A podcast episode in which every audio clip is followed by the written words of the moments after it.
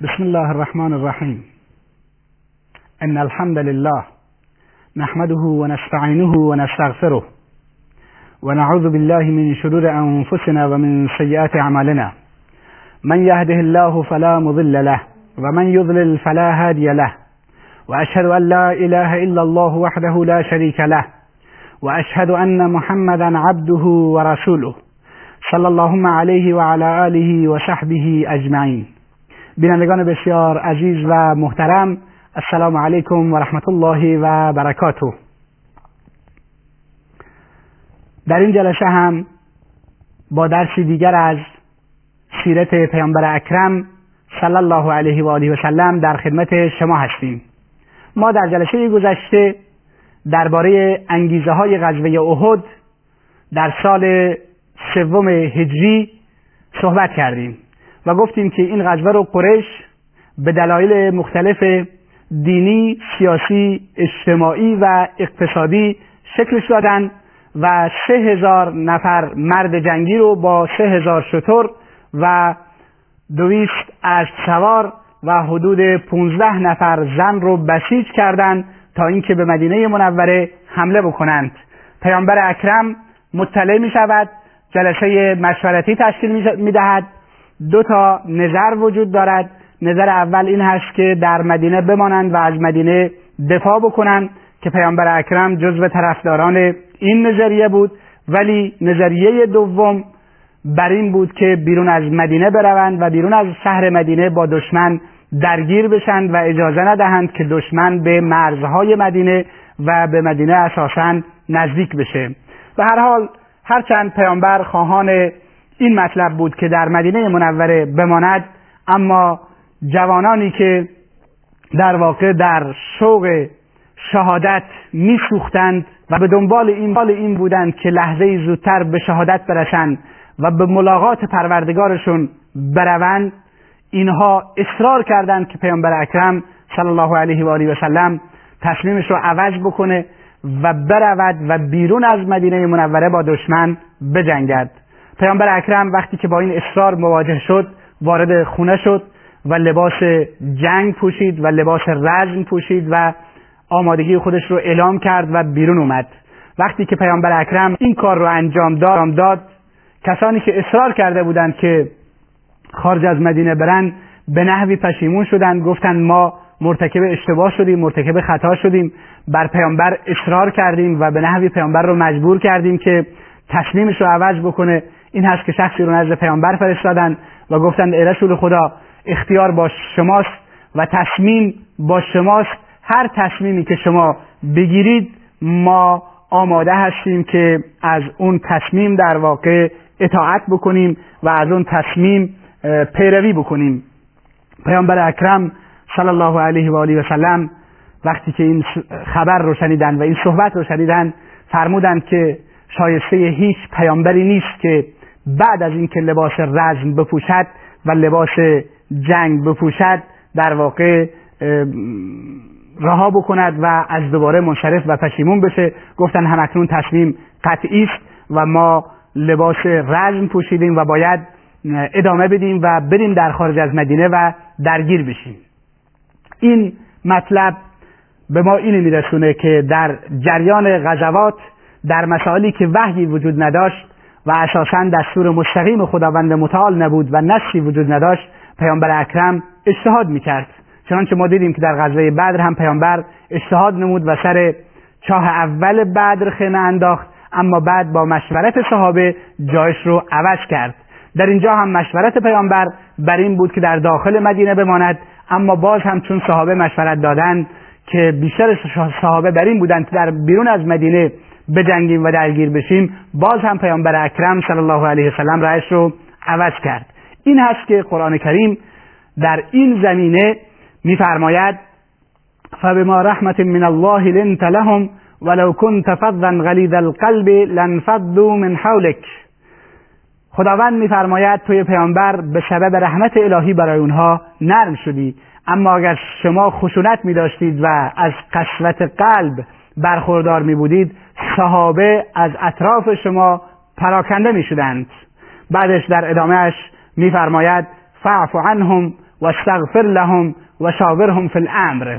پس از اونها عفو کن و گذشت کن و استغفر لهم و برای اونها نزد خداوند طلب مغفرت و طلب بخشش کن و شاورهم فی الامر و در کارها از اونها مشورت بگیر. در نتیجه ما اینطوری نتیجه می‌گیریم که مشورت یکی از مسائل اساسی است که در برنامه نبی اکرم صلی الله علیه و سلم بوده و پیامبر اکرم در جاهای متعدد از صحابه و یاران و اطرافیانش مشورت می‌خواست و مشورت می‌گرفت و جا دارد که امروز هم رهبران دینی ما رهبران سیاسی و رهبران اجتماعی اون کسانی که دلشون به حال دین و دعوت میسوزد از دلسوزان دین و دعوت مشورت بگیرن در کارها و از مخلصین امت مشورت بگیرن تا اینکه امور بهتر پیش بروند و صحابه پیامبر اینگونه بر اساس مشورت تربیت شده بودند و پیامبر خوشحال می‌شد که در زمینه کسی ابراز نظر و اظهار رأی نماید و به رأیها گوش می‌کرد و چه بسا به اونها عمل مینمود چنانچه در این مورد ما مشاهده می‌کنیم. پس ما در این دوران نباید با مسائل با تکرعی و دیکتاتوری در واقع برخورد بکنیم بلکه مشورت رو در دین و دعوت اساس کار خودمون قرار بدیم. مطلب دومی که در این ماجرا وجود دارد این هست در واقع که پیامبر اکرم بعد از اینکه لباس رزم پوشید و بیرون اومد صحابه پشیمون شدن گفتن شاید ما اصرار کردیم و پیامبر شاید مجبور شده باشه. این اومدن و به پیامبر گفتن که اگر شما دوست ندارید که بیرون بریم ما اطاعت می‌کنیم ما پیروی می‌کنیم. ما قبلا فقط صرفا پیشنهادی دادیم. در نتیجه شما می‌تونید بیرون نرید. پیامبر در اینجا قاطعیت نشون داد و بعد از اینکه لباس رزم پوشیده بود از خودش شک و تردید نشون نداد. این این میرسونه که یک دعوتگر باید در کارهایش و یک رهبر به ویژه رهبر سیاسی و نظامی باید در کارهایش قاطعیت داشته باشه. چه بسا اگر پیامبر در اینجا شک و تردید نشون می‌داد و از دوباره لباس رزم رو بیرون می آورد صحابه دچار مشکل می شدن و این شک و تردید پیامبر اکرم صلی الله علیه و آله و سلم باعث می شد که در صفوفشون نوعی سستی و نوعی کم همتی رسوخ پیدا بکنه. در نتیجه پیامبر قاطعیت به خرج داد و گفت برای پیامبر شایسته نیست که وقتی که لباس رزم پوشیده تا اینکه این لباس رو از تنش تا اینکه نجنگیده این لباس رو از تنش بیرون بیاورد. این است که در ادامه همین آیه خداوند عزوجل میفرماید فاذا عزمت فتوکل علی الله ان الله یحب المتوکلین پس هنگامی که ابتدا مشورت کن رأی بخواه نظر بخواه اما هنگامی که عزم کردی و تصمیم قاطع گرفتی بر انجام یک کاری فتوکل علی الله. در اون موقع دیگه شک و تردید به خودت راه نده و بر خداوند توکل کن و زیرا خداوند توکل کنندگان را اون کسانی که بر خدا توکل و اعتماد می‌کنند دوست دارد. ببینیم چه درس های عظیمی در این سیرت نبی مکرم اسلام نهفته است. چگونه پیامبر اکرم به ما درس مشورت می‌دهد درس شورا می‌دهد درس این می‌دهد که ما از فکر و اندیشه مسلمانان مخلص و مؤمن و متحد استفاده بکنیم و در کنار اون, اون به ما درس میده که ما دارای تصمیمی قاطع و اراده قوی در زندگی خودمون باشیم که وقتی که یک تصمیم رو گرفتیم دیگه اون تصمیم رو عملی بکنیم و بر خداوند در نتایج اون بر خداوند عزوجل توکل بکنیم. این است که امروز در بسیاری از جوانها رو وقتی ما می‌بینیم بسیاری از مردم خودمون رو وقتی ما می‌بینیم می‌بینیم از اون همت کافی و از اون اراده کافی برای انجام کارها برخوردار نیستن و این بزرگترین مشکلی است که ما نمی‌تونیم در کارها موفق بشیم. به هر حال ما اینگونه می‌بینیم که پیامبر اکرم صلی الله علیه وسلم تصمیمش را می‌گیرد و دستور می‌دهد در مدینه دستور آماده باش کامل اعلام می‌کند و وضعیت فوقالعاده اعلام می‌کند و اینگونه مردم مدینه سراسر همه مسلمانان دست به اسلحه می‌برند و مجهز و آماده نبرد می‌شوند. اون شبی رو که صبح جنگ درش اتفاق افتاد شب جمعه ای بود که مردم در واقع با سلاح فقط خوابیدند و اسلحهشون در حالی خوابیدند و در حالی به خواب رفتند که اسلحه در کنارشون بود و همچنین پیامبر اکرم صلی الله علیه و آله و سلم محمد ابن مسلمه رضی الله تعالی عنه رو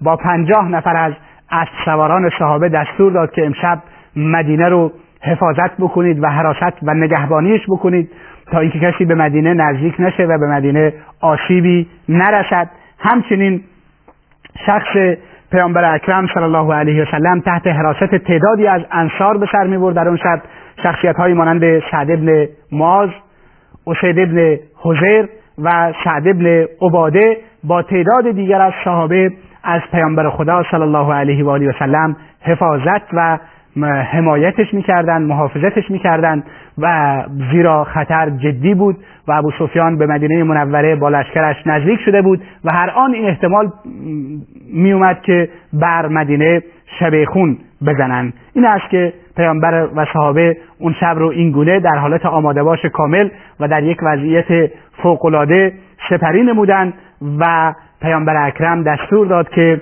شب هنگام مسلمانان وقت سحر از مدینه خارج بشند به سوی میدان جنگ و به سوی معرکه تا در برابر قریش قرار بگیرند و راههایی رو انتخاب کردند که در واقع از میان نخلها و از میان درختها میگذشت تا اینکه دشمن کمتر متوجه حرکت اونها بشه به ویژه که در وقت سحر هم حرکت می‌کردند به هر حال دشمن با این مشکل مواجه بود که چون راه زیاد و طولانی رو اومده بود در این موقع احتمال این می‌رفت که خواب باشند و سرصدای مسلمانان رو متوجه نشند. مسئله مهمی که در صفوف مسلمانان اتفاق افتاد. این بود که پیامبر اکرم صلی الله علیه و آله و سلم وقتی که برای جنگ حرکت کردند عبدالله ابن ابی ابن سلول رأس منافقین که فردی یهودی بود و به ظاهر تظاهر به اسلام کرده بود با پیامبر اکرم حرکت کرد. وقتی که وسط راه رسید با 300 نفر از منافقان و اطرافیان خودش لشکر اسلام رو ترک کرد و برگشت. وقتی ازش پرسیدند که چرا شما برمیگردید گفت که ما می‌دونیم که جنگی اتفاق نمیافتد. ثانیا پیامبر از در این مشورت گرفتن از جوانان و بچه ها حرف شنوی کرد و مشورت ما رو که ما می‌گفتیم دینه بمونید مشورت ما رو گوش نکرد. در نتیجه ما خودمون رو به کشتن نمیدیم و در چنین جنگی که سخن ما و مشورت ما پذیرفته نشده ما در چنین جنگی شرکت نمی کنیم هدف عبدالله ابن عبی ابن سلول این بود که می‌دونست از اول در جنگ شرکت نکنه اما حرکت کرد و در وسط راه این کار رو انجام داد تا بگونه ای در صفوف مسلمین استراب ایجاد بکند مشکل ایجاد بکنه و مسلمانان رو دچار شک و تردید بکنه و بتونه این گونه معنویات مسلمانان رو در واقع به شدت پایین بیاره و روحیهشون رو پایین بیاره تا دچار مشکل بشن. از طرف دیگر خداوند نمی‌خواست که در میان صفوف مسلمین و مجاهدان مخلصی که فقط در راه خدا حرکت کرده بودند چنین افرادی بمونند زیرا چه بسا اگه اینها در صحنه جنگ چنین حرکتی رو انجام می‌دادند و به خوبی نمی جنگیدن این کارشون بر روحیه صحابه تاثیر منفی بیشتری میگذاشت. این است که خداوند هم می‌خواست که اینها از وسط راه برگردند. اون هم آیه قرآن کریم میفرماید ما کان الله لیذر المؤمنین علی ما انتم علیه حتی یمیز الخبیث من الطیب. خداوند مؤمنین را بر اون چیزی که شما حالت نرمال و طبیعی که شما برش دارید نمی‌گذاره تا زمانی که خبیث از طیب رو پاک نکنه جدا نکنه. این است که انسان ناپاک از انسان پاک رو جدا نکند. این است که مردان بحران و در واقع ایمان افراد و ارزش افراد هنگامی شناخته می شود که بحرانی پیش بیاد مشکلی پیش بیاد گرفتاری پیش بیاد. در اونجا هست که جوهر افراد شناخته می شود و در واقع افراد محک زده می شوند و پاک از ناپاک تشخیص داده می شود این است یکی از راه های شناختن منافقین در دوران رسول اکرم صلی الله علیه وسلم شرکت و عدم شرکت در جهاد بود. اون کسی که نفاق دارد اون کسی که از ته دلش ایمان به خدا و پیامبر ندارد قطعا در جنگی شرکت نمی کند که احتمال کشته شدنش وجود دارد. در صورتی که مسلمانان و مؤمنان مخلص صحابه مهاجرین و انصار ابوبکر و عمر و عثمان و علی و سعد و سعید و طلحه و زبیر و سایر صحابه و یاران نبی اکرم صلی الله علیه و آله و سلم این گونه نبودند بلکه در تمام غزوات و در بیشتر غزوات در کنار رسول خدا صلی الله علیه و سلم ایستادند و با دشمن جنگیدند و این خودش بزرگترین دلیل صداقت و راستی یاران نبی اکرم صلی الله علیه و آله و سلم شمرده می شود پس ما می بینیم که خداوند این گونه این گروه رو از منافقین رو از صفوف مسلمانان جدا ساخت و, و اونها اینگونه هم برای مسلمانان بیشتر معرفی شدند و بیشتر شناخته شدند.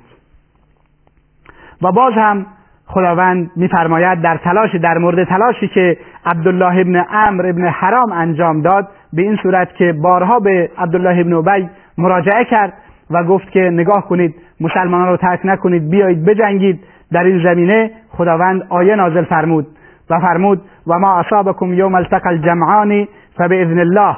اون چیزی که در اون روزی که دو جمع در برابر یکدیگر قرار گرفتند اتفاق افتاد این به اذن و اجازه الهی بود ولیعلم المؤمنین ولیعلم الذین نافقوا. تا خداوند مؤمنین را بداند و کسانی را که منافق شدن هم بشناسد. و قیل لهم تعالوا قاتلوا فی سبیل الله. به منافقین گفته شد بیایید در راه خدا بجنگید. عبدالله ابن عمرو ابن حرام مراجعه کرد و گفت بیایید در راه خدا بجنگید. او ادفعوا یا دفاع بکنید. قالوا لو نعلم قتالا لاتبعناكم گفتن اگر ما می‌دانستیم که جنگی اتفاق میافتد از شما پیروی می‌کنیم. هم للکفر یومئذ اقرب منهم للایمان. خداوند میفرماید آنها در اون روز به کفر نزدیکتر از ایمان بودند. یقولون به افواهم ما لیس فی قلوبهم. با زبانهایشون و دهانهایشون چیزهایی رو می‌گویند که در دلهایشون نیست. والله اعلم بما یکتمون و خداوند بهتر می‌داند آنچه را که اونها پنهان می‌کنند. این گونه به هر حال عبدالله ابن ابی ابن سلول با 600 نفر برگشتند و تلاش های عبدالله ابن عمرو ابن حرام سودی نبخشید. بعد از اون دو طایفه از مسلمین به نام طایفه بنی حارشه و بنی سلمه هم تحت تاثیر قرار گرفتند و خواستند برگردند اما بعد از صحبت اونها برنگشتند و در سپاه مسلمین موندن. در این زمینه قرآن کریم میفرماید اذ همت طائفتان منکم ان تفشلا والله ولیهما وعلى الله فلیتوکل المؤمنین. هنگامی که دو گروه از شما مؤمنین خواستند که سست بشن و برگردند والله ولیهما اما خداوند ولی اونها بود. چون اینا منافق نبودند مؤمن بودند و خداوند نمی‌خواست که در صف منافقین و در ردیف منافقین قرار بگیرند خداوند اونها رو دوست داشت ولی اونها بود اونها رو از این تصمیم منصرف کرد و اونها همچنان در صفوف مسلمین باقی موندند و علی الله فلیتوکل المؤمنون مؤمنین همیشه باید بر خداوند عزوجل